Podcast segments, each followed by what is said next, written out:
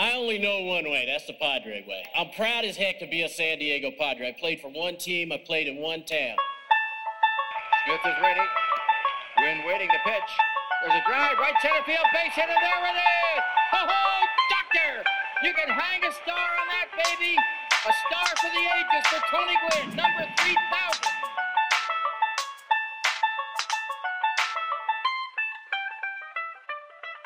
Broadcasting from America's finest digital studios, this is the 5.5 Podcast.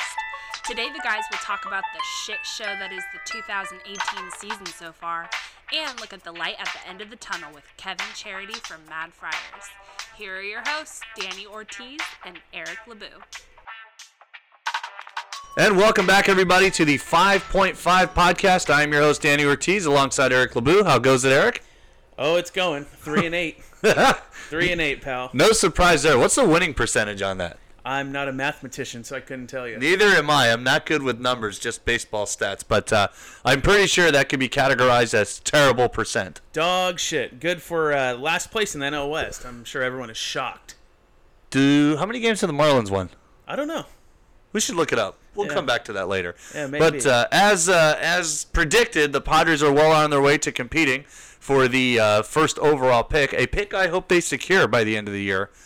Yeah, we'll we'll see about that. I'm already uh, getting geared up to go through uh, Mad Friars and ask those guys who the best high school hitter in the draft is, so we know, so we know who the hell we're gonna go after. And uh, we we have a few notes jotted down on what we're gonna go over today. But before we get started on that, can I just make a public announcement on Sure. show? Sure. So a lot of a lot has been asked about it on Twitter. Uh, you can follow us. I'm at miserable SD fan. Danny is at 5.5 Dan on Twitter. Bluntly Padres. So they put out this thing saying, "Hey, we want to bring in our first guest, and who's it gonna be?" And well, I got peer pressured into. I think our, our pal Leisure Fire threw it out there and said, "Hey, you got to have miserable Padre fan on there." Pierre, I mean, they kind of Pierre. They kind of owe it to you, right? I don't. They don't owe me shit, dude. I mean, you you're the I think you're the first one on the Padre Twitter sphere to to really know about them. Didn't you retweet them and then all of a sudden they uh they blew up? I guess, but that's dude. All I did was retweet them. Like like those guys are killing it. So, anyways, I want to put out there publicly, bluntly, Padres. I know you listen. I am down. He just wants to get baked. I am down. That's all you want. yes. So actually, um, behind the behind the scenes here, my mother is sitting in the in the recording studio today, and she's just Poor kinda woman. shaking her head.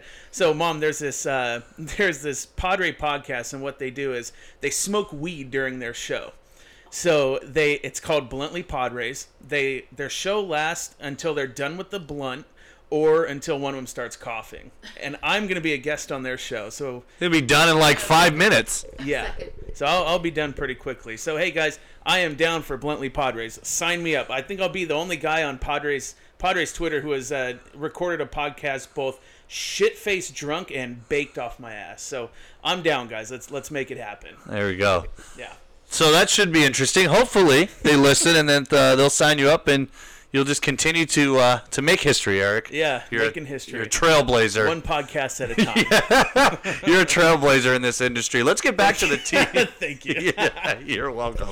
uh, let's get back to the team. Oddly enough, they are 5.5 games back. How apropos. Apropos. Uh, what's your takeaway so far? At how bad? I mean, are we? Su- I'm not surprised at all by any stretch. And how bad they are? Yes. No, I'm not surprised. Okay, good. I'm we glad. look at their pitching staff.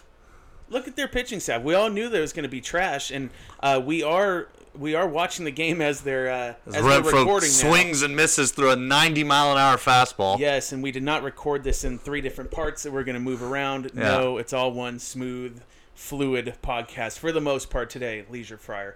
So we're watching the game today. Um, Joey You'd think Lucchesi- he'd like us filming it or uh, recording in bits and pieces since he's probably nodding off here and there. yeah, probably. Or watching the GKs, the grandkids. Um, but anyways, Hunter Renfroe just struck out to end the first. Um, to answer your question, yeah. Shocking. No, I'm, I'm I'm not surprised whatsoever at how the season has started. They Who should would sign be this kid hitting in this uh, commercial right here, this McGee kid. Yeah. Who would be surprised? I mean, if you look at the shitty pitching staff, we all knew it was going to be dog shit. Um, their offense was extremely boring the first couple games of the season. It's still really boring. Even yesterday, like, yeah, they scored a ton of runs, but then you realize, oh, it's Coors Field. yeah, Exactly. I mean, I was kind of surprised they went in and they won that game in uh, in Houston. They won the opening game on Friday night, and I thought we were going to get sweep in another Bluntly Padres episode, but lo and behold, that didn't happen. What happened that night on Saturday night? Oh, is that uh, is that uh, pop up game? That was pop up game. How many innings did they play? Twenty eight. yeah. So th- there was uh, it was a ten inning game, and we were over that night. Danny's uncle's sixtieth birthday party. Six decades of mediocre. I mean greatness. Yeah. So we were over. Uh, we are at a house party for his birthday, and and we're watching the game from outside because it was hot as shit inside the house. And so uh, there's kind of a jam for Maton and I see him. He gets Bregman to pop out. And I'm like, great, this inning's over. So I turn around, I, I finish my drink, and I, I look back in the house and I look at the TV and I see the Astros celebrating. I'm like, what the fuck happened? and then and then next thing you know, we're sitting there and we see that there's that pop up, the infamous pop up, to where if you're listening to this, I know you've probably seen it before. At least twenty times. at least 20 times. Now, my first, I think we're going to, are we going to have our first disagreement in over a year on this podcast? To where, uh, who's at fault for that? Probably. We probably will. When I first saw that play, and probably the first three times I saw it, I said, that's Hosmer's ball. That has to be Hosmer's ball, and how does he miss it? But the more I look at it, the more I look at that play, Ellis has to make that play. You're just making excuses because Hosmer's the face of the franchise, so we're trying to give him a pass because he's not doing things we expected him to do, like Not catch even. the ball, pick the ball, hit the ball over the fence. Hey, when Chase Headley was the face of this franchise, I held his feet to the fire. yeah, yeah. Um, no, I think it's Hosmer's ball. Hosmer's coming in. Hosmer's coming in on the ball. The catcher has to go out. Plus, he's got to turn his back to the infield. Hosmer is coming in. Yeah, by the way, he's coming in 100 feet. He's how far fine. Did, how far did Ellis have to He go goes out 100 feet for foul balls. What difference does it make? Who, it's a, Ellis? It's a no. Oh, Hosmer. I'm talking about Hosmer. It's a routine pop up. He doesn't go 100 feet for foul balls if someone else is four feet from the fucking baseball. I number one. That's one. The, the- the other thing you're forgetting here. There's a runner on second. Who's gonna cover the plate? I know it's a pop up, but nonetheless, It doesn't matter who's covering the plate if that ball drops, clearly, because that guy's going to score. Maybe. But the ball shouldn't have dropped, and Hosmer should have caught it. Let me Whether ask this. who whose ever ball it could have been, would have been, should have been. The fact is, Hosmer called him off. Hosmer was there. He should have made the play. Did Hosmer call him off, though? I would assume so. So here's what I saw. I saw We'll never really know on the calling off. No, we but I would assume so. I saw the ball go up in the air, and anyone would assume, hey, that ball is eight to ten feet away from the from home plate. That's AJ Ellis's ball. I don't. I don't think anybody would have assumed that. Not You- that far out of the plate. Hosmer did, because if you see Hosmer playing all the way out in shit, he was in shallow right field. If you see him, the ball's hit. He looks up at the ball. He looks down at Ellis, and he sees Ellis with his face mask in one hand and his dick in the other, standing at home plate. And Not his like- glove because he can't frame worth the shit. And Hosmer Anywho. goes, "Oh shit!" He puts his head down and sprints towards sprints towards the ball. He and he has to panic last second because no one's there to catch it. And then he overruns it. Like he was there, obviously he overran it. So yeah, at the end of the day, he should have caught it. But in my mind, there's no doubt that's AJ Ellis's ball. You know, to be honest, because it's such an embarrassing play, I kind of have not watched. I've watched it enough to know, you know, what happened. Um, but in terms of like Hosmer getting a late break and all that, I haven't really delved that much into it because it's pretty rough to watch. Well, yeah, it is. A walk off pop up. Yeah, it's embarrassing. I mean, we, we've hit new lows this season. If the radio deal hasn't got us low enough, we've reached new lows. Uh, they were on Deadspin again because of that so, I mean, we're 11 games in, playing number 12 as we speak, but um, we're always finding new lows for this team, which is just very, very thrilling. But with our podcast, which you get nowhere else on Padres Twitter, what we have is the experience of playing baseball our whole lives. Poorly, I might add. So we fit right in with the Padres. you think Patrick Brewer's been playing ball his whole life? I don't know. Nah. Fuck no. Anyways, just kidding, Patrick. So the James ball- played though, right? yeah, James played. He actually played on the same team that, that we're playing on now. Yeah, back continuing in the legacy. Yeah, way back in the day. But anyways, shout out SD Marlins. We won uh, 28 to one this week. it should have been 17 to nothing.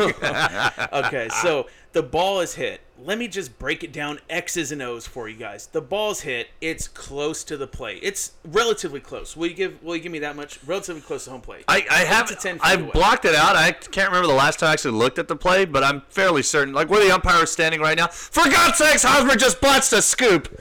Jesus. God, Good okay. Christ. Anyways, no, it was close enough. I think he could close have. enough to home plate. So ideally, what you would like to happen on that play is you want to see Ellis trying to get under the ball. You want to see Ellis going after the ball, or at least do it, making an effort to get to the ball to catch it, It- until until Hosmer comes and calls him off.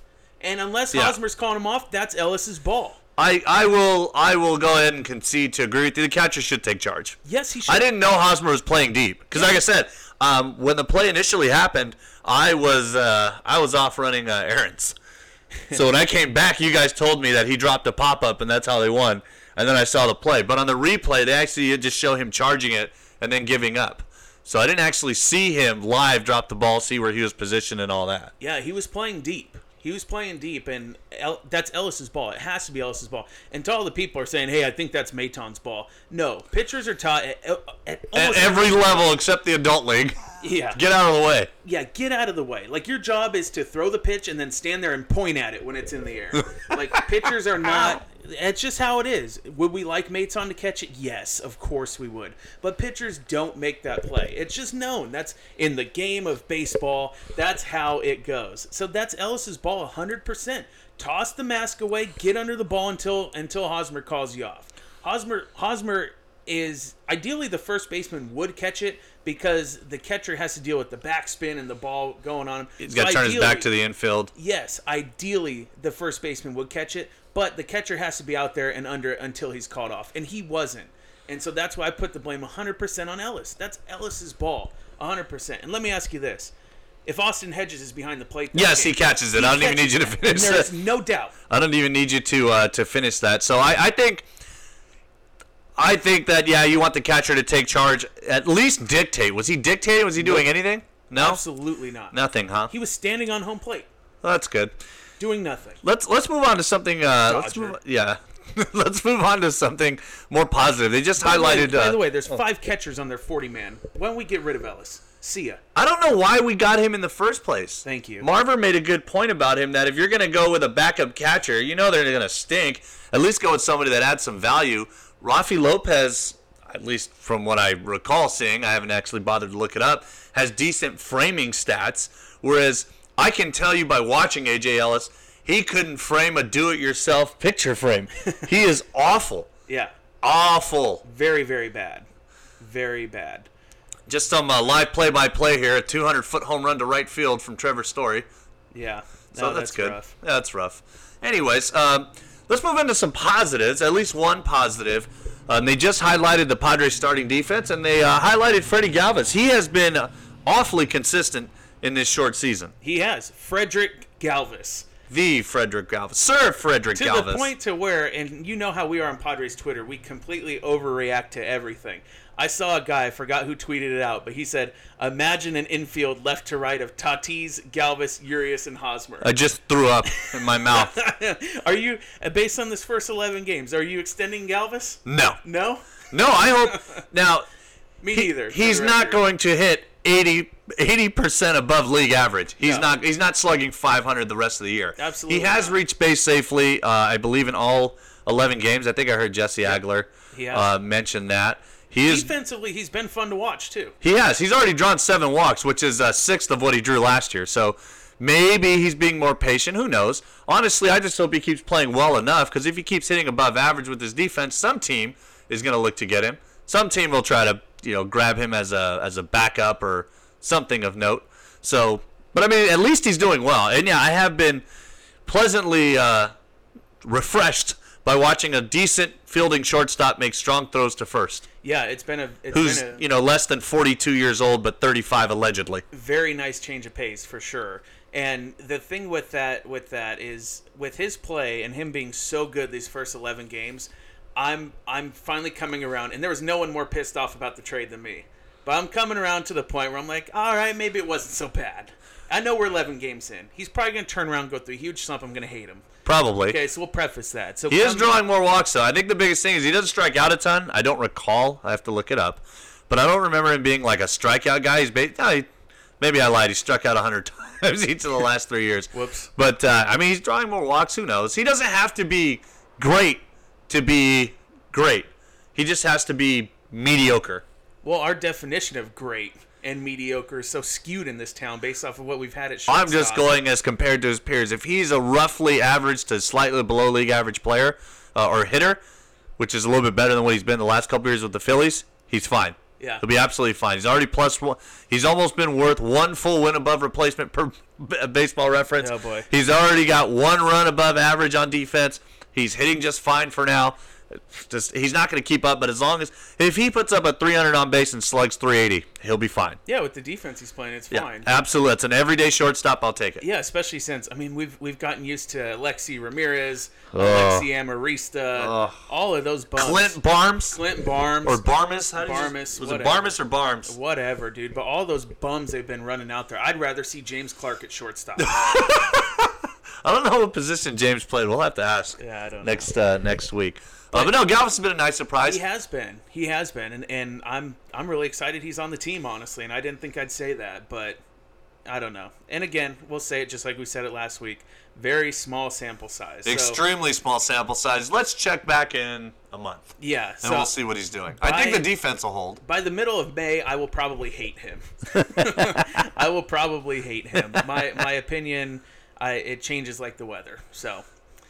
Well, Yeah. Who did? Uh, who, I called you a flip flopping bastard again on Twitter. Who was it this time? Oh, I was joking around, dude. Someone. Uh, it was about Stammen.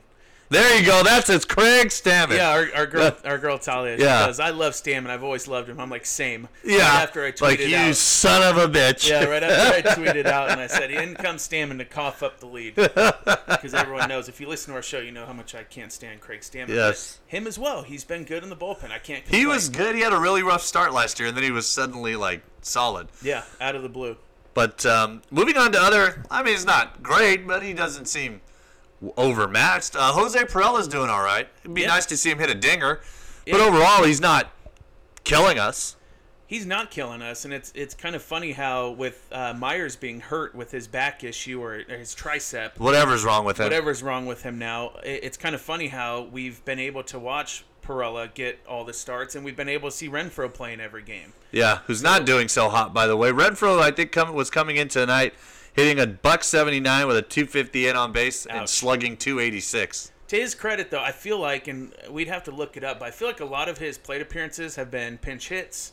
Um, he hasn't got that many starts, so maybe that is. He's something- played in eleven games, but I think you're right. I think that's more because he's been coming in late as like a pinch hitter. Yeah. and that job sucks. Yeah, it does. It, it's it's hard to get a rhythm and it's hard to get hot when you're getting sporadic playing time like that, and that's why I think Bud Black ruined a lot of our prospects. But that's neither here nor there.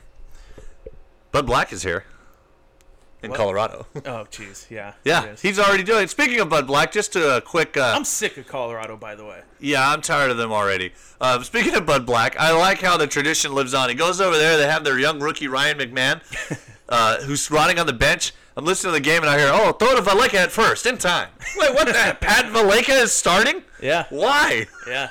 Oh, never change, Bud Black. Yep. Um, let's baseball. see. Renfroe has had one, two, three, four games where he's gotten just one at bat, and another game where he got two. So he's, uh, I think he started one, two, three, four, five, six, seven, seven of the eleven games he's been in. So that's pretty, that's pretty rough. Yeah, It's, not, it's not every day playing time. Yeah. Uh, let's see. He came in as a sub one, two, three, four, five times in eleven games. He's coming as a sub. Yeah, so just about half. Just Yeah. about half the games he's he's come in as a sub. Yeah. So, I, I mean, it's it's hard to fault the guy who's already streaky as is, but it's kind of hard to fault him for not getting in a rhythm yet. Agreed. That's my one complaint so far about Andy Green. I don't care about old Christian Villanueva. He's not a prospect. Jose Pirela, yeah, I'd probably play Renfroe more than him, but um, that's my really one complaint so far about Andy Green this year is uh, is not giving Renfroe every day at bats, which I think he's in dire need of. Yeah, I think he is too. And speaking of at bats, his his playing time and his at bats could be diminished um, coming forward with Franchy Cordero having a rehab assignment in El Paso. Oh, a rehab assignment. Rehab because See, he got hurt. I don't know how I feel about that. making it sound like as soon as he's quote unquote Ready. quote, ready, that that's his spot. Yeah. So I'm thinking Renfroe's going to get even more, even less at bats, I should say. Probably. Um, by the way, Renfroe in very limited sample size, he's drawn a walk every uh, almost every ten plate appearances. So that's a huge improvement because last year was every five. Um, in terms of Franchy, I, I don't know how I feel about that. I don't. I like. I like Franchy. I like what he possibly possesses, but he has just as much, if not more, to work on in AAA than Renfroe. If I'm the Padres, I would keep Franchy in AAA, and I've said this before. You know, let him work on what he needs to work on. You know, draw, getting into deeper counts, putting himself in a good position to hit, not hacking at everything. You know, creating leverage at uh, leverage counts and at bats, and then you know continue to give Renfroe the everyday try until he proves he's not worthy. Yeah, the the, the stat line or the, the slash line isn't there, but it's early. But he's almost at ten. You know, one walk every ten at bats or one walk every nine at bats or whatever it is. So I would just keep running Renfroe out there for a while until he proves he's not the guy, and then bring up Franchy later. I don't, I don't see what the pressing issue is, and to me, Franchy's not the kind of prospect that you're like just, you know, slam dunk. You're dying to get on the major leagues. I think there's still more for him to do down there. I think there's a lot of intrigue on the tools. Oh, absolutely. Natural off to his swing speed. He's got more complete game than Renfroe, which is why I think he's got more, far more upside. But I would rather them bring Franchy up later when they figure out what's going on with Pirela and Renfroe than bring him up now and just create even more of a logjam. Well, that will, that brings me to a point that I also saw on Twitter with uh, Pirela. Do you think that now is the time if uh, Franchy comes up? Do you think now is the time where they start moving Pirela to second base That'd be interesting. and kind of benching Asuaje? Because he's Asuaje's kind of meh. I mean, he's doing well. He's doing he's doing well. like I feel like I have to convince myself of that. But he's not he's not blowing me away with anything. I'm not sold on Asuaje because I don't think he's an everyday guy, and I think you are. I don't want to say wasting at bats because I don't think you're wasting at bats on him, but to me, he is the epitome of a punch and Judy hitter. Yeah, I know he went yard and he's got a double, but to me, I don't know. I'm just I'm not sold on him. Like last year, he got you know enough at bats, got like half a season worth of at bats. He slugged 362. You know, he just to me he is a a he's a prototypical backup. You can plug him in in a couple positions, but really he can only play one. Um, and he's a decent contact bat, but that's all he is. He's he's batting average on balls in play. You're gonna hope that he has a good year because he puts a ton of balls in play and they get through. I would rather them if if benching Asuaje means they get both Renfroe and Cordero in the lineup, both guys who I think their their ceilings are starters or better, like everyday guys are better. I'm okay with that. Yeah, but you also have to realize that if both Renfroe and uh, Cordero are in the lineup, that means that Myers isn't. I'm assuming Myers is going to be out the whole year. Yeah, bullshit, dude. Myers is not going to be out the whole year. this is the same team that waited three months to put Espinoza on the damn DL and get him Tommy John surgery. That is true. And after I just said that uh, he's not going to be out the whole year, my mind just fast forwarded to Craig Meddy recording that and, and playing it. at Next time he's year. on the Padres Twitter podcast. yeah, at the end of the year when uh, Myers has a whole five games played. But- Yeah. Oh God, man, that would be devastating. I I don't think it's going to happen. I think Myers is going to come back. I think it's probably going to be maybe another week until we see him again. Um, AC and his little cryptic tweets about uh, Myers and the timeline of injuries. I don't. I don't know, man. So, but if both those guys are in the lineup, then that's shitty because that means Myers is hurt, and It's all Hosmer's fault. We wouldn't have this issue if they hadn't it's all gone out. Ohtani's fault. If they hadn't first have, of all, if they hadn't gone out and signed a free agent, they didn't really need beyond the reason of, well, we might not sign anybody next year, so this is our best chance. We'll just try to put a round peg in a square hole. First of all, if Ohtani would have signed, then my or uh, Hosmer wouldn't have signed here. I can confidently say that because Ohtani would be playing the outfield, and you know that's it's. Never mind. I'm not gonna. I'm That's not gonna- neither here nor I'm not gonna dig my own grave there, but That's neither here nor yeah, there. Yeah, I'm not gonna dig my own grave there. But anyway, The reality is, it's Hosmer's. It's not Hosmer's fault, Hosmer, but Hosmer creates the problem. It's it's a round it's a round peg in a square hole. He's not an upgrade over Myers. Totally, he's slightly better, but not significantly so that you move a bad outfielder off of first base to put him back in the outfield where he's going to be bad. Um, And then it creates issues because now we're benching a guy in Hunter Renfroe who may or may not be a part of the future, but you're still benching him. You're also tr- creating a logjam for a guy like Cordero who has to basically leapfrog four fucking outfielders to get on the team or five. Does he really though? I mean, you got to find a batch for these guys. There's no point. What is the point of sitting Renfroe? What I mean, it's clear even though he's not starting, Andy Green is trying without start committing to him giving getting an everyday shot is at least giving him at bats. I don't agree with the way he's using him at all, but he clearly wants to get him at bats. All you're doing by being bringing Franchy up is creating more of a logjam because now you're right. You'll have Myers, you will have um, Pirela, who they clearly don't trust at second base. Right. Uh, then you have uh, Margot, who's not going anywhere. They still have fucking Caesar on the team, and then they have Renfroe. They're gonna bring up Cordero. Number one, I want. I, I would think they'd drop a catcher, but now you have. hope. Huh? One would hope. One would hope, yeah, but now you have all these backup outfielders. Although you know Cordero makes uh, Caesar, you know, irrelevant. He's not needed at that point. He's superfluous because Cordero can play center. But you're not bringing up Cordero to back up. So what? I don't know. It just creates an unnecessary logjam to do all of this. Well, you're talking about Hosmer in that sense, but let me ask you this: Who would you, who do you feel more comfortable um, hitching your wagon to for the next five years, Renfroe or Myers and Hosmer?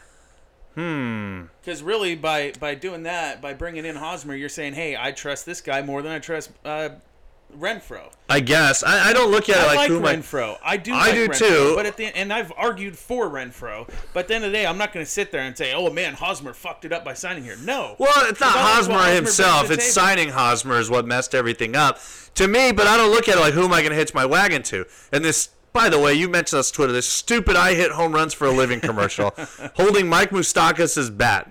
Yeah, Jesus Christ. gloves. Yeah. Anyways, I, I don't look at it like who am I going to hitch my wagon to. I look at it like, hey, we're going to suck. We're going to sign this guy and still suck. We'll probably suck next year.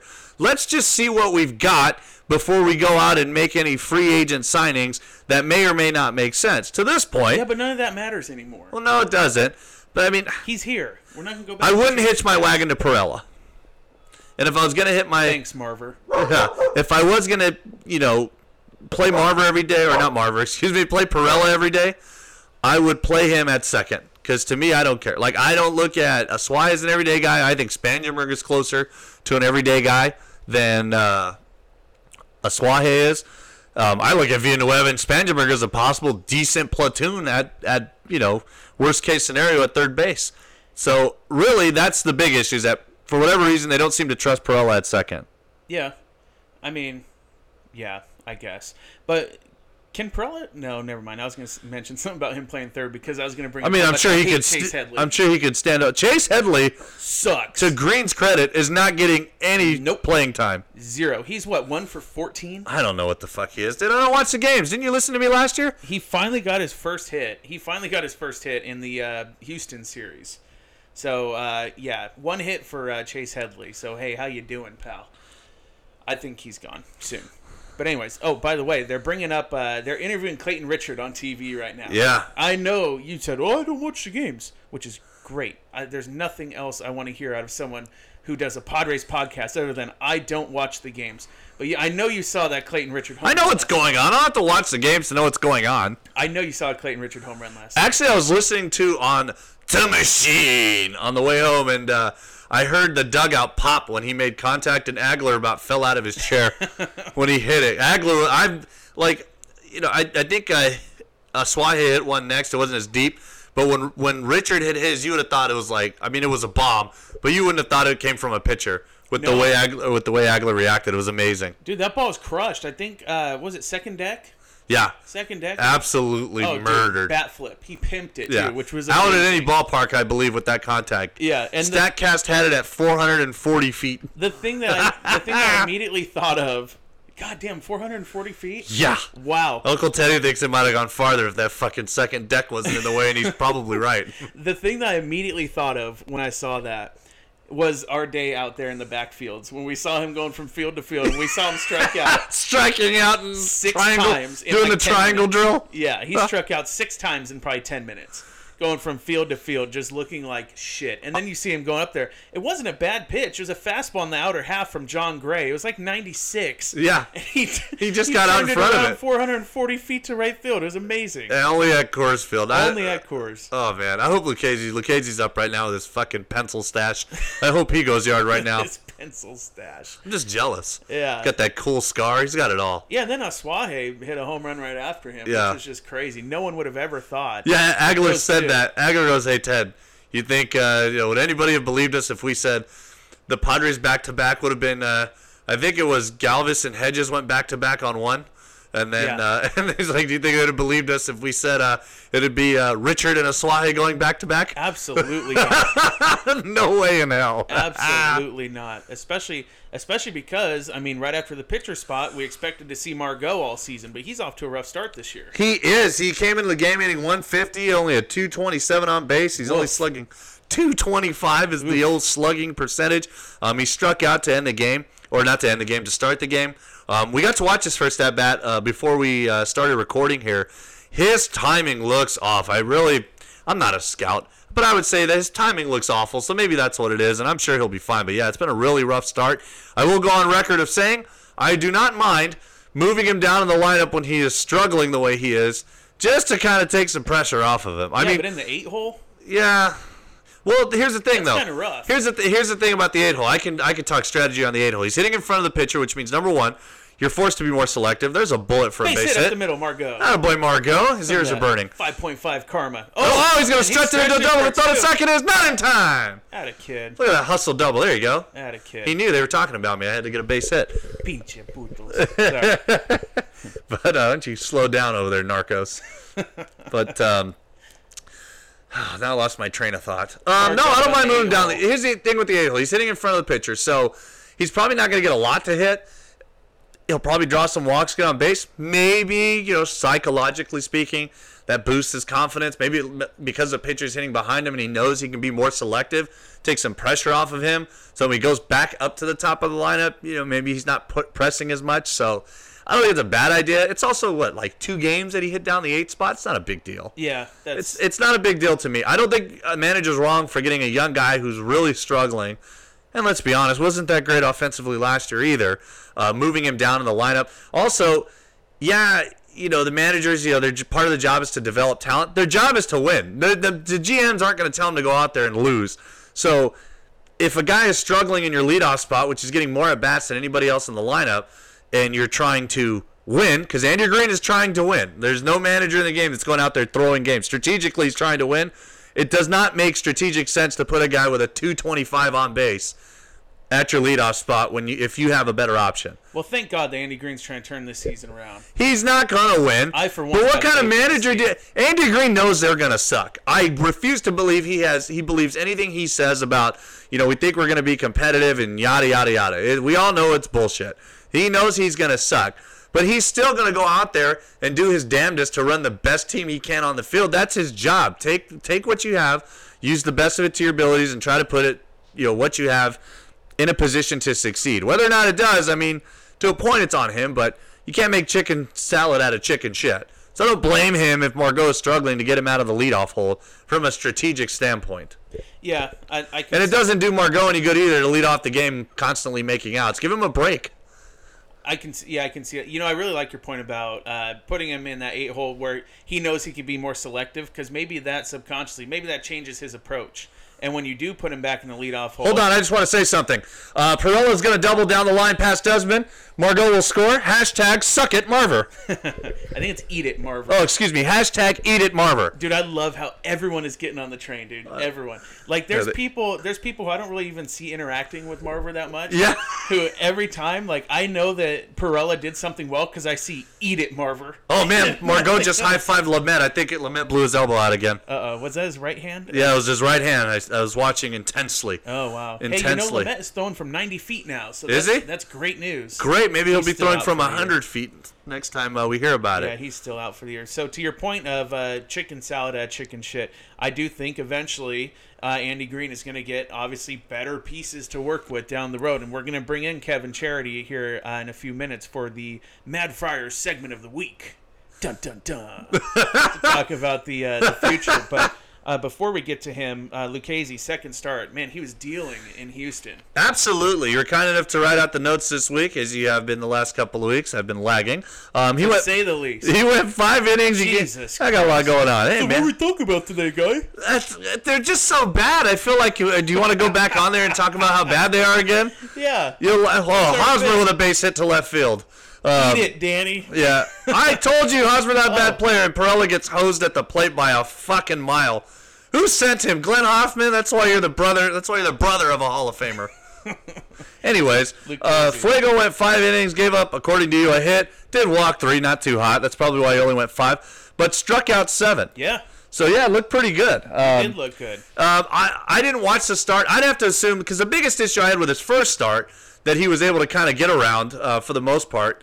Uh, Pirela might be safe on this play, by the way. Uh, the biggest thing he was able to to get around was that he was leaving a lot of pitches up in the zone, a lot. So I don't know because I didn't see this start if maybe he made an adjustment. I will say so far in the couple of innings he's thrown today in Colorado, um, I've noticed a lot more pitches on the corners. Yes, and that's that's what you want to see. We all knew. We all knew that first start, the nerves. He was leaving everything up. over Everything, yeah. and that's why he got hit hard. So when I when I saw those numbers that he put up, man, I couldn't be more excited about about that start. And I think it's a sign of good things to come. He's so far in Coors. I wonder if for a rookie, his second start, I wonder if that gets in your head. You know, that like, oh shit, I'm at Coors Field, and obviously there's the stigma behind Coors, and that he's going to get racked. Well, he's given up two runs so far, and um, it remains to be seen how he finishes this game. But um, so far, so good, and and I think going forward, now that he kind of has the jitters out of the way, you would hope, and I mean they're getting less and less. I feel like he's only going to get better from here on out, and I'm excited to see well, how it goes for him. I also think maybe it's more of a comfort zone. I believe I said this last year prior to the season with like the young guys, Renfroe, uh, Margot, Hedges, you know, the guys that the everyday guys, because Asuaje was an everyday guy when he got brought up uh, the September year before. But I do think that there is something to be said of telling a guy, look, you know, win, lose, draw, fail, succeed, you know, this is your spot for the time being. It's your spot to lose.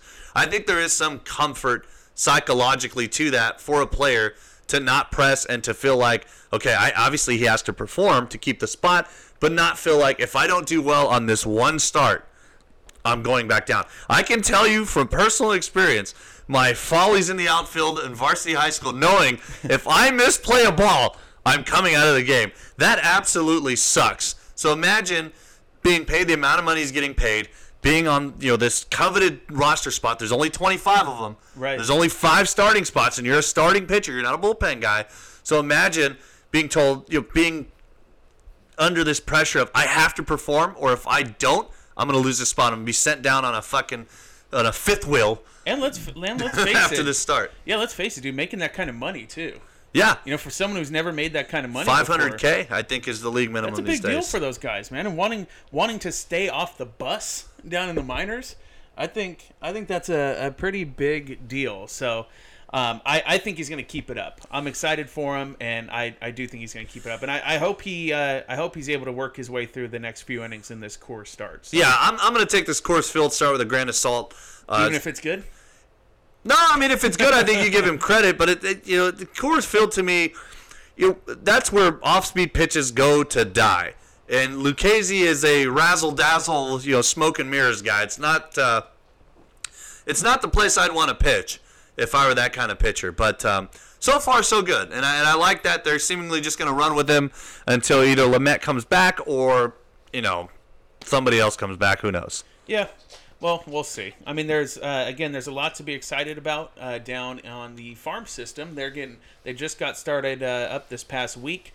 Elsinore starting up on Thursday, their home opener, I should say. They started up earlier this week too. So um, let's go ahead and uh, bring in Kevin to talk some minors. What do you think? I'm down. All right, let's get it going. Hit the music. Oh, the yodeling, uh, the Walmart yodeler was a big hit this last week, so I think we're going to use that again. I was just gonna ask if we're gonna go with that. I hope so. Let's go ahead and serenade your ears with some Walmart yodeling. Thank you. Thank you. All I do is set fly, Lord, that last long day she said goodbye. Well, Lord, I thought I would cry. She do me, she do you. All right, everybody. We'd like to welcome in from Mad Friars, Kevin Charity. Kevin, how's it going? Good. How are you, fun boys, doing tonight? Oh, I didn't. Uh, I didn't think that was the word you were gonna say, but uh, we are doing well. Just watching the Padre game live. Good old Joey Fuego on the bump. Um, but uh, we're gonna lead off talking about another left-hander, uh, Mackenzie Gore, to get going here. What's uh, what's been going on with Mackenzie Gore so far to start this young season?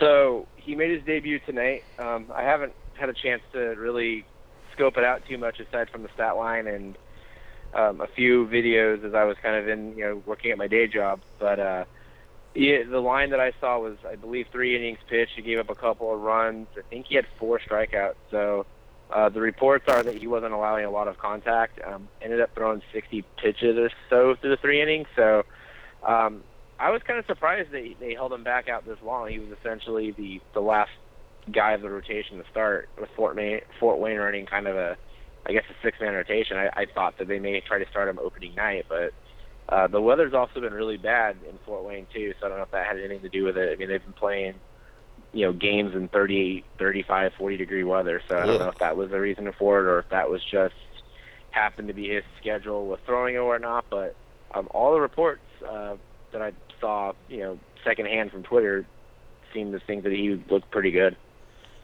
Yeah, you know, I'm, I'm looking at that stat line too. So, yeah, three innings pitched, uh, five hits, two runs, one walk, and four strikeouts. Which, hey, for you know his first start in the uh, in pro baseball, that's that's not too bad uh, for him there. Now, he was one thing I want to bring up with Gore is he was on this week with uh, Ben and Woods, or uh, Ben and uh, McLaughlin, I should say, or Woods and McLaughlin.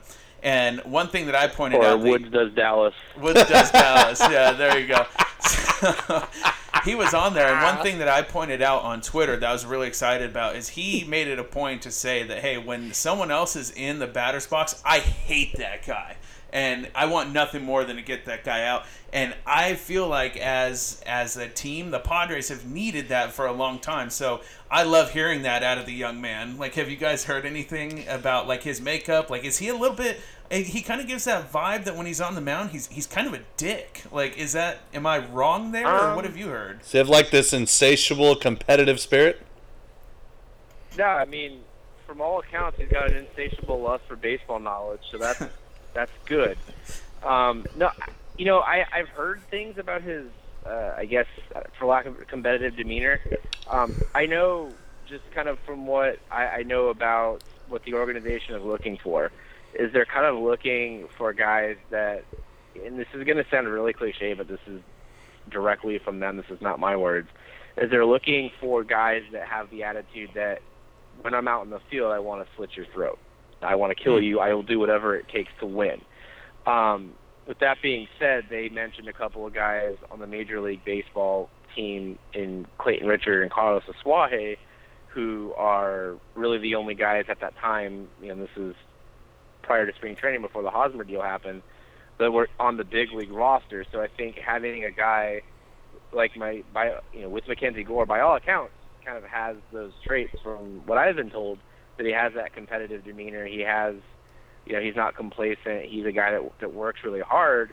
I think that obviously seems to be part of the reason, aside from the obvious talent, that they like him, and that's kind of one thing that you know again, not to use cliches, but like the team clearly val- values these intangible things, which is, you know, kind of the reason why Hosmer's here. And I think Gore kind of possesses similar type of intangibles where he's a competitive dude, but also has, you know, the makeup and the talent to be a frontline rotation starter, which is, you know, certainly what evaluators inside and outside the organization see him as.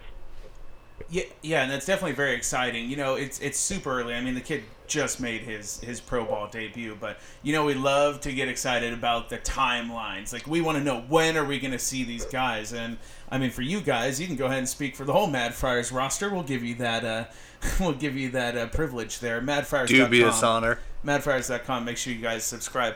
Uh, when do you guys foresee an ETA for him? And we won't hold you to this. Craig Meddy might, but we won't. um, kind of a rough. No, like, a I, rough like, and like. I'm, I'm also, like I always tell people, like I don't consider myself. I always preface any prediction or any information I give with I'm not a scout. I don't consider myself to be a scout. I don't think that I'm smarter than you. My guess, it depends. I think if everything goes perfect this year, where let- he goes out in Fort Wayne and makes 10 to 12 starts there. Looks good, is healthy. There's no, you know, lingering elbow issues or back issues or whatever else shuts down guys where, you know, they've been very conservative with top tier guys like a Logan Allen a few years ago. Um, you know, Espinoza to a, to a point before, you know, that resulted in Tommy John. If everything goes perfect this year, I can see a scenario where he ends the year as high as double A, which potentially could put him in the mix, you know, in at the end of 2019. My guess is, you know, what I would say is that he goes into camp 2020 with a realistic shot to crack the rotation. At that point, he would be, I believe, 21. So, Wow. I mean, that probably puts him, you know, in line with, you know, not to compare him to Kershaw because everybody else is going to do it for me, but um, it kind of puts him, you know, 21 a guy- with a high school draft pick. It's not unfathomable to think that he's got a shot. Obviously, he's going to take lumps. He's going to not come out necessarily, and, and even Jake Peavy in his prime, his first year in the big leagues, he had an ERA over four. So I think you have to take that into consideration. But I think by 21, 22 is when he, hopefully, if everything goes right, I think that's when you can see him really reaching kind of the you know the quote unquote ace status. Oh, if if everything goes well, right? Um, if everything goes wrong, I think maybe his his timeline's slower, and you're maybe looking more middle of 2020. Yeah, maybe he has a couple Tommy John surgeries. Who knows? Right? yeah, and obviously if that happens, then you know we may never see him. You know, you just get it's just with these, you know, with with pitchers like him. You know, like you look at the guys in the organization that I think are the best, which is you know him, Baez, and Quantrill. I think are the three right now that are, you know, the combination of closest to the big leagues, but also highest potential, whatever you want, whatever bucket you want to throw that into. I just feel like I after every start, you just want to wrap them in bubble wrap and just like, you know, just make sure like just put them away so that way they don't freaking nothing happens. Like, you know, like, you know, if you see Mackenzie Gore, like let him hop on your back and like let him like ride you like a horse, so that way he doesn't, you know, trip off a curb, you know, at a, at a at Powers Burgers in Fort Wayne. Shout out to Powers Burgers. But yeah, uh, yeah, it, it, it's that's what uh, you know. I, I think is happening. I, I think, yeah, he's a guy that I, I think guys should, you know, team people should be excited, excited about. Like legitimately, just looking at Twitter, like I, I kind of peek at it. People are more excited about Fort Wayne and Mackenzie Gore starting tonight than Joey Lucchesi at Coors Field. Like legitimately, like at least on Twitter. Obviously, Twitter doesn't represent the whole Padres spectrum of fans, but yes, it does. It represents Sure, the intelligentsia of Padres fan base. Yeah, I, I, yeah, I agree with that for sure. Yeah, Obviously. totally. You know, with um, with Gore. So, by the way, Gore he can't walk down the street. He can't do anything. So, anyone on Padres Twitter that is listening, or any subscribers to MadFriars.com, uh, he can't go out and skin his own buck like Andrew Cashner. So, if anyone wants to volunteer, um, no, I'm just kidding. So, um, it's kind of different. So, right, so there's uh, pitcher, position player. So, not really. I mean, I guess kind of a little bit of a comparison. But where I'm going with this is Tatis he went straight from Fort Wayne to San Antonio up to Double A. Do you think there's any way, to your point, if everything goes right, that Mackenzie Gore makes that same jump? Does he completely skip skip Elsinore? Do they maybe run him through the Cal League? Yeah, I, I think he absolutely can. Um, and I think it kind of goes to the point, and, and this isn't really something that's been said to me and with you know from anybody in the organization, but um, there's not really, in, in my opinion, there's not a huge differentiation between you know Fort Wayne and Elsinore. Um, when you look at like the jumps, there's a huge jump when you go from short season or rookie ball to Fort Wayne. Like it's it's huge. Like you'll see guys tear up Tri City on the mound or in the field or at the plate, go to Fort Wayne and it's just a completely different animal, especially with in April with the weather. When you see guys, there's not really a huge differentiation, especially on the position player side, because Cal League's more of a hitters league, where Midwest League is not. So I think if he goes out there, let's just say, like like I said, let's look at let's, let's look at like June first. We look at June first, and Mackenzie Gore's sitting there with a you know an ERA under two, and he ha- he's averaging 12, 13 strikeouts per nine. It would not be a surprise to me for them to say, you know, we're going to leapfrog Elsinore and go to San Antonio, uh, and he'd be he's still 19. He's he's 19 years old. I think he's going to be 19 the whole season. So, yeah, it, it's absolutely 100% possible that he skips all Elsinore. Wow. Well, that is. Uh, and then it's both. That's both thrilling Again, that's your and best case scenario. Right. Yeah, it's it's it's a, it's a best case scenario. I think when you look at anything like your best case scenario is that he's an ace, but the worst case scenario is that he's a, hopefully a major league pitcher. I mean, it, it goes both ways, especially on the injury. You don't injuries can't be predicted, nor can effectiveness, nor can habit. So, but yeah, best case scenario, absolutely. I would not be surprised if he's in, if he's in Double A at the end of the year. Yeah. Well, I hope to see him through Elsinore. I mean, just just selfishly. Yeah, but, mean, Very selfishly. Yeah, Yeah. exactly. but one Yeah, guy I mean, that and I'm one sure guy that we will like Elsinore see. Wood is their trade. Oh, sorry. Go ahead. No, I said like you know, selfishly, I, I'm sure like Elsinore would too. I mean, Oh yeah. you know, I think part of the draw with Elsinore is that they are the Padres organization, and that people like us are so jazzed about seeing these guys. That yeah, they, they're going to probably sell a couple, you know, few hundred extra tickets, maybe a thousand tickets. I don't know, you know, how what, what kind of price you could put on that. But yeah, it's like, you know, you're going to be more likely to go to a Padre game if Clayton Kershaw is facing the Padres than if it's you know, you know, friggin' Jhoulys Chacin. So no, I think that's a fair point that the Elsinore Brass would Yeah. want uh, Gore up there just to generate revenue. absolutely. Just like they were probably upset they didn't get Tatis to do the same. But um, Oh, I know they're upset about that, but yeah, what it is. I mean, it's all about development. It's not about worrying about affiliates selling tickets for sure. Absolutely. Now, in, uh, speaking of uh, young pitchers or young pitchers, excuse me, um, Reggie Lawson got a start here recently. Um, correct me if I'm wrong. Was he pretty limited last year in terms of uh, innings? Um, he started the year in extended spring, and I think he was brought up. I want to say at the end of May. Hey, hey, Danny, can you tell your girlfriend to be quiet? Um, Oh, oh, oh, that's wrong. That's wrong. Why do you got to do that? Why God, do I love that? Kevin. Just hang up on him now. Just hang up on him now. That's Joey's dog. That's my nephew. Jesus. Why do you got to do that? That's wrong. but uh, but uh, yeah, I mean, Sheesh. like uh, with, with Lawson, he he came up. I want to say at the end of May. Um, he had issues with his control um, and command, which is not unexpected. He, I mean, the guy went from high school, um, you know, a year ago to, to being in Fort Wayne. But the thing that stands out to Reggie Lawson, at least for me, is like he's got a really nasty like spike curveball. That um, there's a couple. I mean, you can look around for videos of it last year, but there's one start that he had I want to say it was like against South Bend, which is a Cubs affiliate, but like the thing was just dropping straight, you know, 12 to 6, you know, with 94 miles an hour, he's painting it, and the thing just drops down. I think he got like five or six strikeouts on it. He had like eight, seven or eight strikeouts in like a four or five inning start. Um, but he's got really good stuff. I think that the, the same issue with him is that like with any of these pitchers is that he has two pitches, both can be right on, you know, 94, 95 mile an hour fastball really good curveball, but where's that A, where's that third pitch, and B, can he command the other two? But um, he's a guy that like uh, I, I think at once upon a time, at least when he was drafted, um, there was some consideration uh, going into his senior year that he'd be a surefire first round pick, and apparently um, some of the coaches or something he, they started like kind of fucking around with his uh, his delivery, and it kind of he ended up getting injured, and, and his stock dropped to where the Padres got him in the I believe it was a comp A round, uh, so like 60th overall, whatever he was. But yeah, he's a guy that you know his first start, five innings, eight strikeouts in the Cal League. You know, anytime that you put up any type of pitching numbers in the Cal League, it's impressive. And the fact that five innings, you don't walk anybody, and you strike out eight, you know, that I'm really excited to kind of see what he does, you know, for round two. Yeah, big time. And weren't you saying? Uh, I think it was last week when you were on with us that he's a local guy, like from that area, from Lake Elsinore. Yeah, not from Lake Elsinore. So he's actually from Adelanto, which um, is the former ho- ho- home of the High Desert Mavericks. It was were a Cal League team for uh, up until 2016 when they folded because they play in the middle of nowhere and nobody goes to their games, and um, it's like the worst in hitting environment or worst pitching environment in minor league baseball.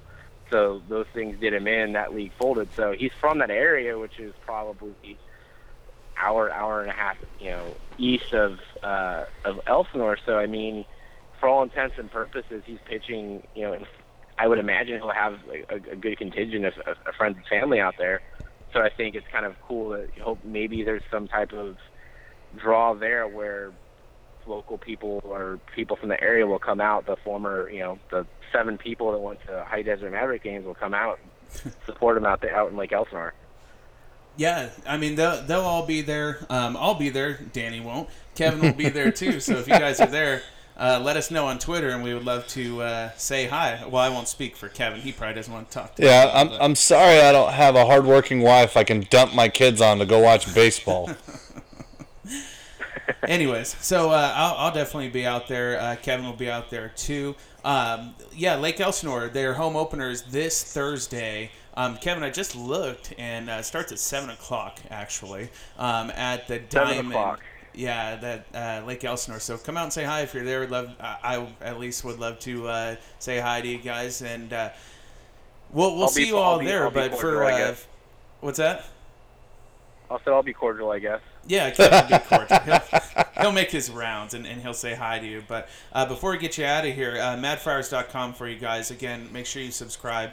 Uh, is there anything else coming up that you're writing soon, Kevin, that, that you're excited about, that you wanted to tell everyone about? Yeah, I've been working really hard on a Where Are They Now about Boomer White, and so that, that should be dropping. No, I'm just kidding. Um, no, I, I mean, the goal, obviously, anytime we go up there, is to hopefully grab a couple of the players as we kind of start on site coverage. Um, so the way it's going to work out this weekend is, um, like tonight in Fort Wayne, Travis is actually out, uh, was out for Mackenzie Gore, so I'd imagine there'll be some type of write-up or piece about that tonight. Um, Thursday, whenever you listen to this, so Thursday night uh, or Tuesday night. God, my days are all messed up. So Tuesday night. Um, so this weekend, John will actually be in El Paso. Um, I believe he's there Friday through Saturday or Friday through Sunday. Nice. So John will be there doing some on-site coverage. Um, myself, David, and Ben will be at Elsinore in different variations this weekend. So our goal is hopefully start flooding it with some interviews and some pieces about guys. Um, you know, and uh, like I said, if anybody has requests or there's any players you want to hear, you know, hear from, um, hit me up at Twitter at CharityCase619. I'll try to get it for you. But I'm also trying to finish up a piece about James Needy, who was in the organization a few years ago. He's from Santee. So um, anytime there's an East County guy, as a as an East County guy that has all my teeth, I'm excited about always covering those type of guys. So yeah, I mean, we should have as the season kind of is getting going here. We've got the farm reports going. Haven't you know? We don't. We don't think we've missed one in the one day in, in the four years I've worked for the site. So we should have interviews coming too. So yeah, I think if you're not subscribing, this is a good time to subscribe. Like I said, if you give me any Elsinore guys, if you hit me up, I'll do my best to try to get some type of interview, whether it's a feature piece or Q and A or something like that, for sure. Yeah, yeah, I definitely. So work we for do- you. If you give us money, I work for you. Hey, careful, careful what you say money, there, pal, I'll because I'll test that. And, and I'll come out and clean your drain. yeah, yeah, we'll we'll uh, we'll see about that. Yeah, but yeah, uh, we're looking forward to uh, seeing what you have going for it, Kevin, and uh, we appreciate you coming on with us again. Yeah, guys, MadFriars.com. It's the only place you're gonna find daily breakdowns of what happened in the minor league system. No days off for these guys. So, um, Kevin, we'll see you out there uh, Thursday, and uh, thanks so much for coming on for us. Yeah, no worries. Thanks for having me. All right, man. Later.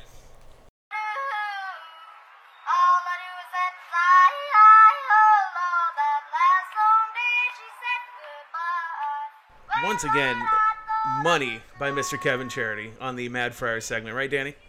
Absolute money. Absolute money. Thanks again, as always, Kevin. Uh, we appreciate you coming on and giving us the insight across the Padres farm system, more in particularly Elsinore, because I'm pretty excited for for that to get started up. But, anyways, also very excited to get started up the Padres Twitter segment. I love this segment, by the way. This has been one. I mean, you've had some really good ideas. I think this is the best one so far. Yeah, I like getting everyone involved. So uh, before we before we get this first part, uh, before we get this first question going, I want to preface it with with one question. We we all know that you're not a big listener of the uh, local podcasts here, and I've called you out for it hundreds of times. Um, but if I if I had to ask you who your favorite podcast is in San Diego, what what would you say? It's got to be other than our podcast. It's the Dave and Jeff podcast. Easy. Which one?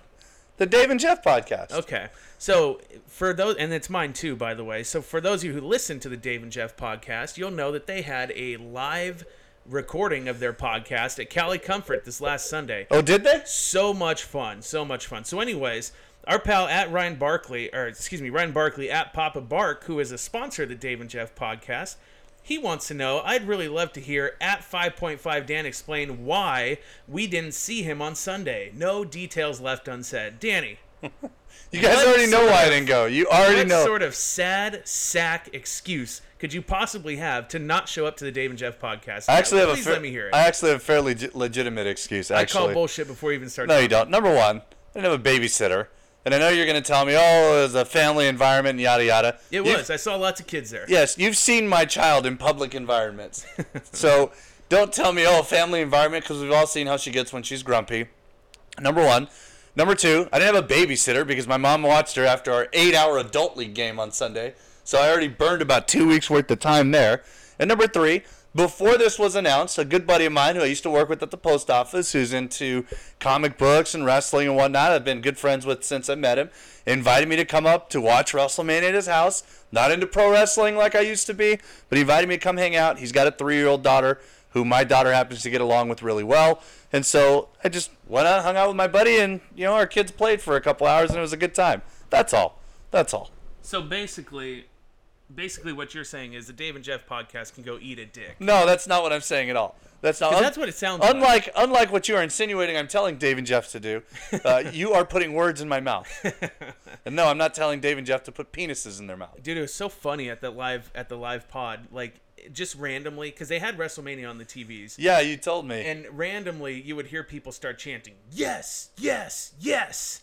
And then when the Undertaker came out, people started losing their shit. Grown ass adults in there cheering. yeah, I don't. Uh, I don't do that. It was, dude. It was so fun. I, I enjoy it for what it is, for the entertainment value that it can provide, but I don't. Uh, I don't do all that. yeah. So we were all sitting there. I was there with. Now let me ask you this: This is how you know it's a wrestling crowd. How many fat guys had Kevin Owens shirts on? Did you see any? any I- fat guys? Any neckbeards with a Kevin Owens shirt? First of all, who the fuck is Kevin Owens? He's a fat neckbeard. He's a pro wrestler. That's the easiest way. I can, I'll show you when we get off the uh, when we get off uh, the podcast here what he looks like, and you'll see why Okay. he's so popular with the uh, the fat neckbeards, the uh, basement dwelling virgins, as they're called. Other the than myself, I didn't really notice that many fat neck beards. Oh, but you have a real beard though. Yeah. So, anyways, um, yeah, it was it was kind of funny, dude. I was there with uh, I was there with Rich, Jerry, Mazone was there, um, Justin was there, and dude, a lot of people were there. So much fun. Um, so we're sitting there, and uh, this will kind of tie into at Justin Living Life. He wants to know, Danny, what'd you think of the Brock Lesnar match? Thought it was boring. Oh, you thought it was boring? yeah. Okay. I was checked out at that point. Yeah, we're gonna ask about a full recap of WrestleMania. no, you're not gonna get it. So the funniest part is we are sitting there eating, and this was after the podcast was over. We're sitting down in a booth and we're watching the end of WrestleMania, and it's uh, Brock Lesnar versus who? Who was that other guy? Uh, it's uh, Roman Reigns. Roman Reigns. You act like you didn't know. Uh, so Roman Reigns, they're sitting there, and it's towards the end of the match, and one of them, whoever has the long, uh, well, obviously it's, it's uh, Roman Reigns because I Yeah. know who Brock Lesnar It's is. a but- Samoan guy. yeah. So he's sitting there and he gets oh he gets hit so hard that he starts bleeding. He starts bleeding all over the canvas. And there's this there's this fucking guy and Rich pointed him out who was sitting in the booth next to us or in front of us and he goes, "Oh shit." Like like it was real. Like it was real. Like, oh I think shit, I dude." think the blood part is real. The, he no, got it's not. They yeah. cut themselves with razors. yeah, so it's real blood. Yeah, but still. Yeah, he's still- He's not punching not- him until he starts leaking. I think I think uh, yeah, he's not uh, even even if there's not razors, it's not like this like super deep cut like Roman Reigns isn't going to go to the hospital afterwards. At worst, he might have like a couple of minor stitches. At worst, he's not going to bleed out like, you know, he just got cracked in the head with a baseball or a hammer. Yeah, That's so- hilarious. Yeah, dude, he was sitting there, and as soon as he started bleeding, the guy goes, "Oh shit!" It was a lot of blood. oh, I'll shit." give him that. That was a fucked. I was like, Jesus Christ! You, you could see nobody watched it, but it was hilarious. So I'm like, this poor guy's like, because they talk to each other when they're in the ring to tell them, you know, to, to guide each other what they're gonna do next. I'm like, this guy's wiping blood from his fucking eyes. He's gonna fall out and hurt himself. Oh, it's good stuff. The whole time I was Good sitting stuff. there having so much fun, I was like, "Man, Danny is such a dork, Yeah. such a dork." I am who I am, and I will not succumb to peer pressure just because you guys want me to. I had a good time on Sunday. Ryan and I were having fun shitting on you. That's okay. That's uh, If that's what makes you guys feel better, making fun of other people for having a good time, then by all means. it very much does. So let's let's see what else we have there. Uh, Jeff Thompson. Get to the good questions. Yeah, we will. But first, let me get this out of the way. Jeff Thompson at Pod Jays. He wants to. Uh, he wants us to give a shout out to his hometown of Ding Dong, Texas. Ding Dong, Texas. First of all, never heard of it. Is that next to Dish, Texas? I have no idea. Neither do I. No idea whatsoever. But if they have barbecue, I am there. Uh, speaking of barbecue, another guy I give shout out to Ryan at Ryan M tweets. First of all, Ryan, I owe you a huge apology. So I've had I've had a lot of fun the first couple episodes where we've done the Padre Twitter podcast with myself and with Drunk Flannery, and I'm noticing as I'm looking through these tweets, I'm thinking back to it. I have not once mentioned hashtag Padres Meet Twitter on our Padre Twitter podcast. That is my bad. We will make up for it. I am sorry. Am I wrong to say I feel like Padres meet Twitter has kind of uh, died down as the team's been like awful of late? Well, I feel like I- we're trying to avoid talking about the team, and the meet Twitter has kind of gone gone with them. Well, I, I think a lot of it came from the off season because there was nothing to talk about, Yeah. and we're just kind of trying Well, to. there's sure shit ain't nothing to talk about right now. Well, I mean, I guess, but um, at least we have baseball to watch. But I think we're just kind of trying to keep ourselves occupied. But it kind of it kind of caught fire for a little while. But um, yeah, it's, it's kind of died down a little bit. But still, one of my favorite parts of Padre Twitter for sure. And uh, Ryan for sure is one of the OGs of that. So thank you. Uh, thank you very much for that. So um, you said let's get to the good ones. You have some there in front of you. Yeah, there's some really good ones. I'll ask this one. This is from uh, Dante. Uh, I hope I'm pronouncing this right. Dante Dawes at Dante V Dawes. Uh, he's asking us, what will the rotation setup be when Lamet returns? First of all, Trick Lamet's not question. He's not returning. yeah, first of all, Lamet is not returning. I don't care what AC says. I don't care if uh, Lamette is throwing from 300 feet. He's not coming back this year. We all know that they're going to see how it's going to go for a few a few weeks or maybe even a few months. They're going to Few let him- years, really. yeah, they're gonna let him try to throw through it, and eventually it's not gonna feel good anymore, and this the therapy's not gonna work, and he's gonna get Tommy John. So to answer that question, I don't think Lamet's coming back Hmm. at all. What about you? Yeah, I would agree with you. I think if he were, I mean, let's let's let's just play devil's advocate and say he does come back. I think if he does come back, um, he probably. Well, I don't think he's gonna take Lucchesi's spot. Lucchesi's pitching really well right now. Yeah. so that's two starts in, In line row. for the win. in line for the W. and uh, I mean, it's in favorite stat. Colorado, so I hate you so much. um, so I don't think he'll take Lucchesi's spot. Who else in the rotation that sucks? Perdomo pitched well his last outing, so who knows? Oh, besides all of them? Yeah, well, I mean, you know, that they're realistically going to dump. Um, I don't know. I don't know how it'll set up. Maybe they'll go with a six-man rotation to keep everybody healthy. Who knows? Yeah. Well, six man. Well, I guess we'll see about that. Um, let's see. Uh, well, Patrick Brewer created a little bit of a shitstorm, dude. It's kind of hard to follow these follow these tweets here. So he he's referencing at uh, uh, by the the way, Patrick Brewer at Patrick Brewer ninety three of the East Village Times podcast. He's uh, referencing what Marver was saying. So Marver kind of went on thing. If you were Marver's having a rough night tonight. Pirela's got like three hits. Eat it, Marver. yeah, so he was referencing the fact that Tatis is kind of off to a rough start, and his double A numbers haven't been that great. And Patrick says, please talk about how bad these Tatis being a possible bust takes are. He's 18 playing in double A. Come on, man. What, what do you think about uh, I think I agree with this. Patrick. I mean, you know, it's kind of dramatic to say. I mean, what they just had opening day last week, so they're about a week or so in. And yeah, you know, there's been other guys, but there's such a small amount of guys that have been his age in Double A, and I don't buy into player comps. You know, like the whole, oh, you know, Urias, you know, he looks a lot like Altuve. They're, they're different players. They're different players with different. Yeah, yeah, they play the same game, but they're different players. They have different skill sets, different skill levels, different approaches. I don't think comparing Tatis, what, what are they, 11 games in? yeah? Yeah, 11 games in. Well, in the minors, they're like eight games in. Yeah, there you go. I, I don't think that's it's yeah, he could he could very well be a bust, but there's a reason he is a consensus top 5, top 10 prospect in all of baseball. It's because you know, not only does ceiling go into that, probability of making it to the majors and being a major league contributor also goes into that. I think Asuaje showed up on a top 100 one time. And it wasn't because he was going to be a superstar, it's just because, you know, of guys in the minors and based on his skill set and his age, he's probably going to be a, at least decent major league contributor. So I think it's a little early to talk uh, boom or bust. To be like saying, let's give up on uh, Hunter Renfroe and Manny Margot because they suck right now. yeah. So let's leave Tatis alone. I'm sure he'll be fine. Yeah, I'm. I'm. He's he's earned the leeway Yeah. for me to say, hey, go ahead and struggle a little bit, pal. Because by the way, yes, he is extremely young and in Double A. Yeah, so, if he's struggling in August, we'll, we'll start to worry and think maybe he was a little too aggressive. so in the words of A.J. Preller, he's saying, let's not go sucking each other's dicks quite yet. Let's not. Okay. I'll take a dick sucking, but you know, let's not do it over uh, Tatis being a bust. Yeah. So uh, another one here that uh, I particularly like is uh, Cameron Jose at real Cameron Jose, as if there's tons of fake ones out there.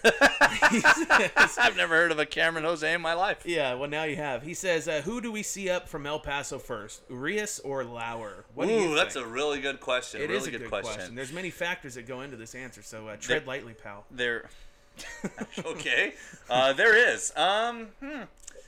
It's hard to say. I, I the infield is not performing particularly well. Like Spangenberg, he's Spangenberg's slugging like 500, but everything else sucks. In small sample, um, and I think he's on a short lease. I think Asuaje is a backup, so I, I want to lean Urias, but also with you know Tyson Ross is injury prone, Clayton Richard is terrible. Um, you know who knows what they're gonna do with Lucchesi. Who the hell else is in the rotation? Who am I missing? Bryan Mitchell. Oh, there you go. Yeah, he could suck too. That's how forgettable He does Bryan. suck. Even though he pitched relatively well, but he walked too many people. That's how forgettable Bryan Mitchell is. Um, I don't, I don't know. I'm gonna guess. I'm gonna guess Urias. I'm gonna guess Lauer, and reason why is just because of how bad the rotation is. How bad the rotation is. um, Swai and Spangenberg aren't hitting either. Well, I know pretty that. I know that, but I, I feel like they're more willing to just be like, hey, you know what? Just just struggle. Just go ahead and struggle. And so I, I feel like Lauer's going to get some innings. I feel like we'll see him before we see Urias, but that's that's just me. I would love to see Urias today. I'd completely love to see Yeah, Urias today. I, I would too. He's the guy I'm most pumped about in the system outside of Gore and Tatis, but I'm I'm thinking here that um, it's it's gonna be Lauer. So I we'll we'll see. I mean we'll see. I'm I'm equally excited. No, I'm not gonna say I'm equally excited for both of them because I'm not. No, but I'm not that I want to see. Urias, but I think Lauer and Joey Fuego are gonna be doppelgangers in terms of production. quite similar. Quite Yeah, similar, very similar. for sure. Um, tying into that one, um, Padre Jokes. So at Padre Jokes uh, tweeted us.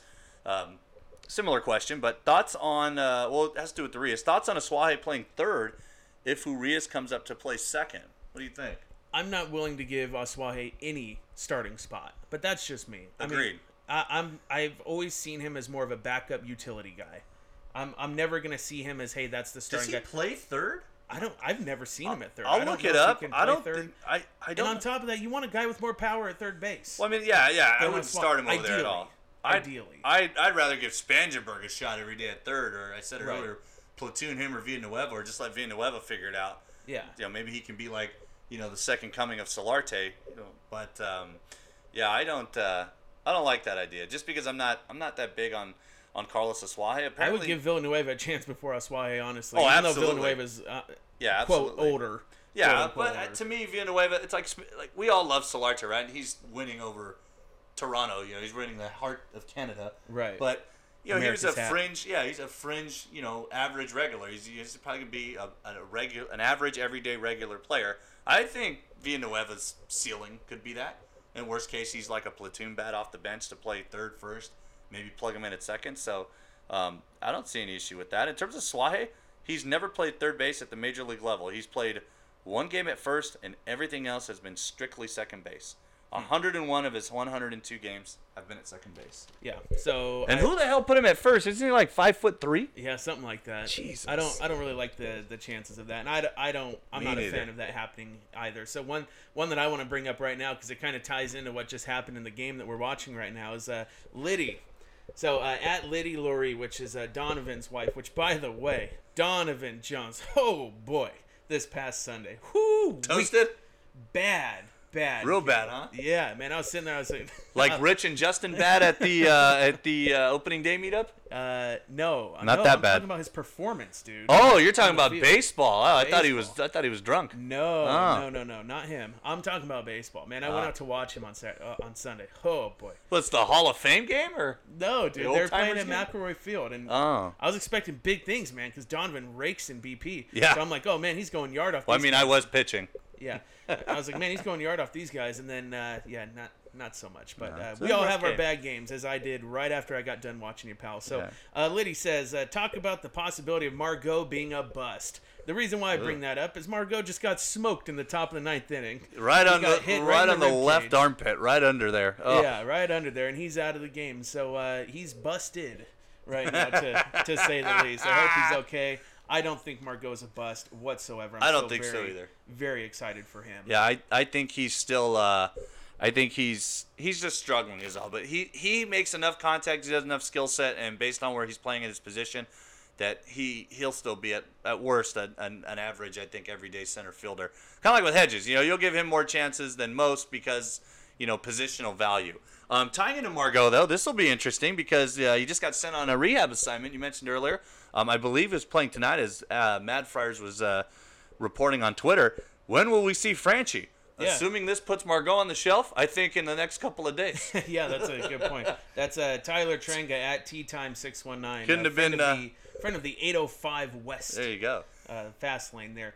Um, yeah, man. I shit, dude. I hope Margot doesn't go. Couldn't have been more punctual on that one, Tyler. Yeah, seriously, seriously. So hey, maybe we see him tomorrow, man. Who We'll see. who knows? Um, there's there's a really good question there from one of my personal favorites, Marcus Pond. And Love I'm Trying to find it here. At Marcus SDTX, I go. think I have. Uh, he's got a couple of them. Uh, one of them was uh, how many players on the current active roster, which we'll just assume is a 25 man roster, are still in the Padres in 2020. well, I'm gonna say. I'm gonna say Eric Hosmer. I'm gonna say Hosmer, Myers, Margot, and Hedges. And I mean, I guess you can count Lamet and Fuego. So we'll say six. I say six. Yeah, I like that. I mean, I'm not gonna go down every single I'm just every going- single player, yeah. but yeah, off the top of my head, I think uh, Hosmer's still here, obviously. Um, Headley, no kidding. Um, I think I don't know, dude. Hosmer, that's an interesting question because is Myers gonna be here? I don't think that's guaranteed. I don't think that's guaranteed. I that think Myers he'll be gonna- here. I, I mean, yeah, I would lean towards him, yes, being here, but I don't think that's a guarantee. Um, I would I would say Hand would probably be here still. I mean, it was that his last. No, actually, no. Hand's not gonna be here. I think Hand. Well, he might get DFA if he's pitching like he's Yeah. been throwing this year, but True. ideally he'll have been Maybe traded. he's pitching his way into staying. I think Clayton Richard is gonna sign a five-year extension. oh my God, I'll die. Yeah, I'm Go just root for the Angels. I'm just kidding, but not a whole lot. Not a whole lot of guys. The team we're seeing today in two years is gonna be very different, with the exception of Hosmer, uh, Hedges, and shit, dude. That's that's got to be it, man. I see. Oh, Margot. Margot. Margot, um, and a Um, couple guys who uh, arms like Fuego and uh, Lamet. More uh, future predictions um, questions here. Again, Dante Dawes with another good one at Dante V Dawes. What will Renfroe be by season's end?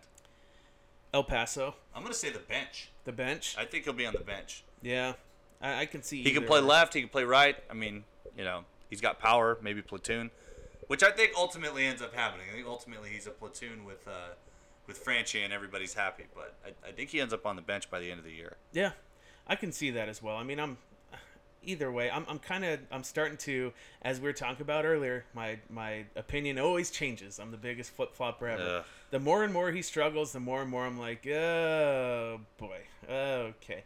But again, he went yard today, so hey, you just bought yourself some time there, Hunter Renfroe. Line shot to right field uh, for a home run. So yeah, that's uh, that's where we're at. I, I personally, I think they're gonna send him back down to the minors because I would send him back to the minors if we're talking Franchy instead. I mean, that's just me. I just I can't see why they wouldn't just platoon them. I I mean not now, but you know eventually. Honestly, hopefully they, Pirela just keeps doing fairly well and they're able to deal him for, you know, a lottery ticket. Yeah, Ideally, yeah, I'd be. I guess I'd be okay. with or he that. just sucks balls and then they just say to hell with it and they bench him. Yeah, I think that's. I think that's a little bit more uh, more likely there. But Yeah. um, is there any other ones? I think we covered all of them. I'm pretty week. sure there was Marcus had a really good one. I can't find the damn thing. You just read it. No, it was a different one. I think he had two. No, it was, you just read it. Are you sure? Yeah, it was that one main one. but Oh, all right. anyways, we're completely completely off the rails here. But um, oh, one thing that I wanted to bring up here, and, and this was a story that I heard at the uh, Dave and Jeff live pod, which Danny did not hear because again we covered this. Um, he is too cool for school. So. Have you ever had an instance where you kind of met a player or you met someone that was, uh, we'll use the word famous, and the the story or the interaction didn't go as planned and your your kind of your whole perception of this guy's like man this guy kind of sucked have you ever had that that incident With like a person, like meeting somebody in person for the first time. yeah like Yeah, that's that's like what i thought when I met you. quote unquote celebrity Oh, a celebrity. yeah Well, unfortunately, 5.5 Dan doesn't meet a lot of celebrities, but yeah, I mean, I, I could understand the idea. Of you get your hopes up, and the guy's kind of like a jerk or It's a bit of a letdown. Okay, so I won't say this guy's name just in case he doesn't want me to say it, but um, I mean it's a it's a small fraternity that listens to all of our shows, so I'll, I'm sure you can. Extremely small. yeah, and if you were there, you know who I'm talking about. So. Uh, this guy, he was he was a kid, and uh, their like TOC team, their little league team had a, a really good team, and they were able to go on the field. And you know how kind of each player gets to match up with the kid, and you get to take the the field with them before, and then um, the player signs a ball for them and just says, "Hey, like um, Yeah, yeah, coming yeah, out," yeah, right? yeah, yeah. Okay, so this guy, he goes and he gets to take the field with Ryan Klesko. That's awesome. And this, yeah, it sounds awesome in theory. Um, so he goes out there and he says Ryan Klesko couldn't be more of a dick. like he just, he's like, I oh, don't know why. I find that funny. He goes, oh, hey, hey, Ryan, hey, nice to meet you. And he's just Call him like, Rhino? and- I don't know. And he just, he goes, oh, hey, that's, uh, that's, that's nice, nice to see you. And he doesn't even give him a ball. Doesn't sign a ball for him or anything at the end. Just a complete dick. So, um, this is inside for the, and only three or four people get this, but uh, fuck you, Ryan Klesko. Is that the FU of the day? Yeah, fuck you, Ryan Klesko. That's uh, that's what I got going here. But uh, completely off the rails here. We are just about done. This is a long show today. Yeah, a little So, over an hour, I think. Uh, not more. Uh, actually, almost an hour and a half. Oh, there you go. So you have anything you want to throw out there before we're done here? Um, no, other than uh, I believe we are going to be up at Lake Elsinore on Friday as well. That's the plan. That's the plan. Uh, Morejon is starting. MILB credentialed. Yes, that's Danny right. and I. Yeah, Breaking that's right. news. That's right. I'll be changing my Twitter handle as soon as I get the pass. Yes, Um, yes. But um, yeah, Morejon is uh, slated to start, so we'll be making our way up there for opening weekend of Friday night. We'll also be on the lookout for his five-war girlfriend, who we have been warned Oh, uh, wears certain pairs of jeans that uh, might distract you from the game. So we'll definitely be up there. And uh, if you guys want to come to Lake Elsinore, it's cheap. It's what an hour and a half or so away. Yeah, not not too far, depending not- on traffic. Yeah, depending on traffic, not too far. So come up, let us know you're there, hang out. You know, I'm not gonna buy you a beer or anything, but we can hang. We can hang. I'll let you. Uh, I'll let you see my credential. Yeah, that's. maybe we'll Maybe- have people sign it. Maybe I'll let you touch it. Yeah. Just yeah. the just the tip. Yeah, that'd be great. That'd Maybe be great. maybe the lanyard. Yeah, so go uh go go, uh, go let us know on Twitter if you're there. We'd love to say hi. But um, anyways, yeah, if you guys once you listen to this, go back to that thread that I posted about the Padre Twitter segment. Oh man. it's starting Oh. to get it's starting to get Yeah. pretty pretty good here. So Yeah, Marver has a Marver has awoken. As we'll, Smog is awake. as we'll as we'll close it out here, uh, I'll just say that Patrick Brewer and Change the Padres, David Marver, are starting to get into it a little bit, and it's starting to get pretty good. So to uh, to quote Change the Padres at Change the Padres, David Marver, quote You don't you don't know a single fucking thing about sample sizes to Patrick Brewer. So I'll let you guys go on there and read the rest. Uh, we'll check in next week, guys. We're out of here.